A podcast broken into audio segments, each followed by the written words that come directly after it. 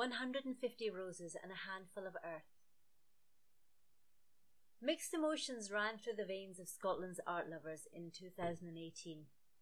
One moment we were celebrating Charles Rennie Mackintosh's 150th birthday, and the next we were mourning the loss of the Mackintosh building, taken suddenly by a raging inferno.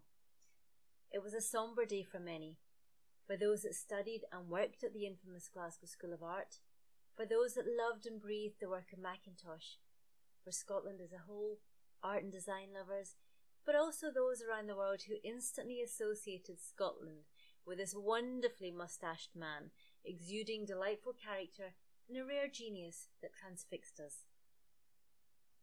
Born in Glasgow in 1868, he was a gifted artist and a fascinating architect.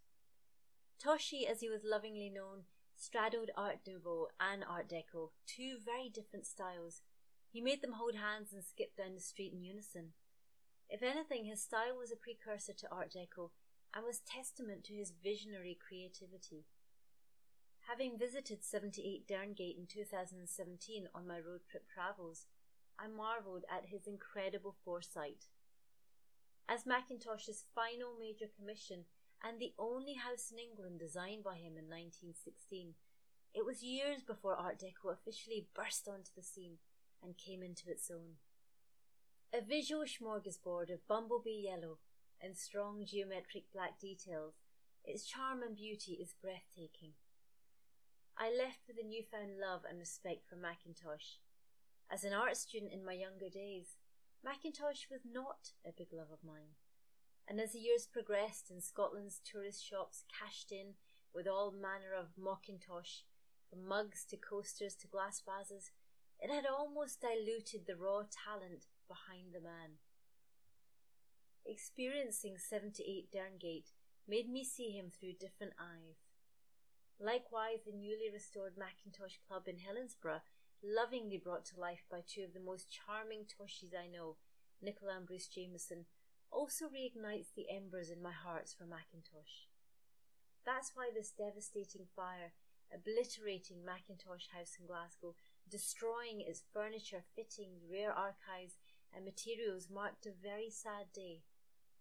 History can never change, but the more tangible elements we lose of our past, the further out of reach our past becomes.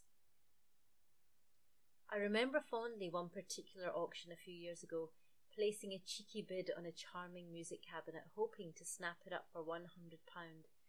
In the small, charming provincial auction house that we frequented, that was entirely possible.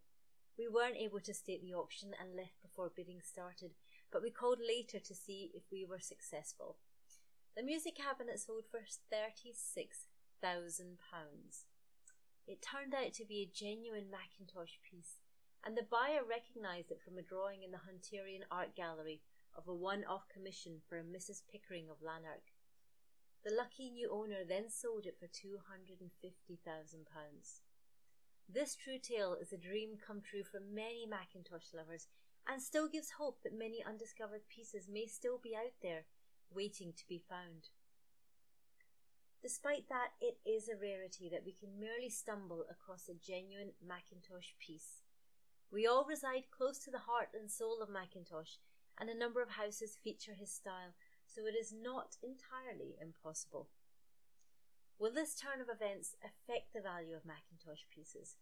There must be so few of them in the marketplace, but it will certainly raise the alarm to protect what is already in existence. The biggest charm of Mackintosh was that his presence is all encompassing, from the structural architecture and the very walls of a building to the furniture contained within and the decorative elements that rest atop that furniture.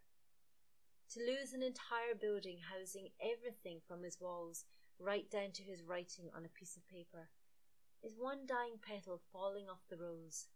Like Beauty and the Beast, place a glass dome over the rose to protect it until the spell is broken and the Mackintosh rose is safe again.